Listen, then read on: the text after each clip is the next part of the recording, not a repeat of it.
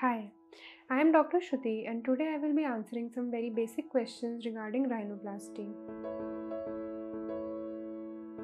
So, rhinoplasty or nose job is a surgery that can be desired for by many people. The most common indications for rhinoplasty are a crooked nose, which can result due to trauma or can be since birth. Other indications include a flat or broad nose, a big bulbous nasal tip, wide nostrils. Also, in a lot of cases, people have breathing difficulties, in which case we do the septorhinoplasty, where we correct the deviated part of the nose from the inside as well so as to relieve them of their breathing problems.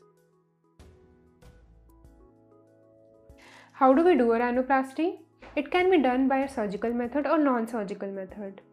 Non-surgical method basically means using fillers and, and it is useful only in a very selected group of patients especially people who have a flat dorsum of the nose and in some cases it can help in achieving a good tip definition.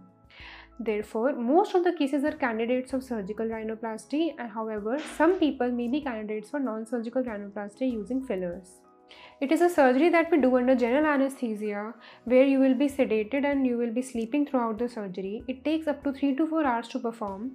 We give a scar that is at the junction of the nose and the lip and hence it is in a hidden area which means that it will not be visible to anybody who sees you from the front or from the sides. When do we get the results of rhinoplasty? So there is a small splint that we put on the top of your nose that remains there for 7 to 10 days. The day we remove that splint is the day you will be able to see the results of rhinoplasty. The results are very dramatic and patients are very very happy and satisfied when they see their new noses. But you must remember that as the swelling goes away, the results of rhinoplasty keep on improving over the next few months of up to a year. Which basically means that even though the initial result would be very dramatic, it is only going to get better as the time passes by. I always tell my patients that this is one week of your life that you have to take out in which you will be able to get the nose that you always dreamed of.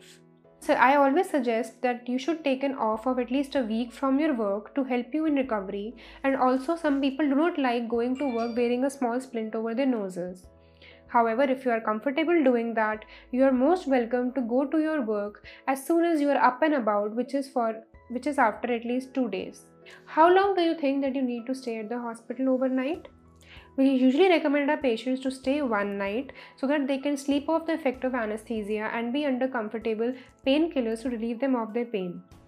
The next day, if you feel confident and comfortable, you can go back home or you are most welcome to stay at least one night more so that you can be completely pain free by the time you reach home.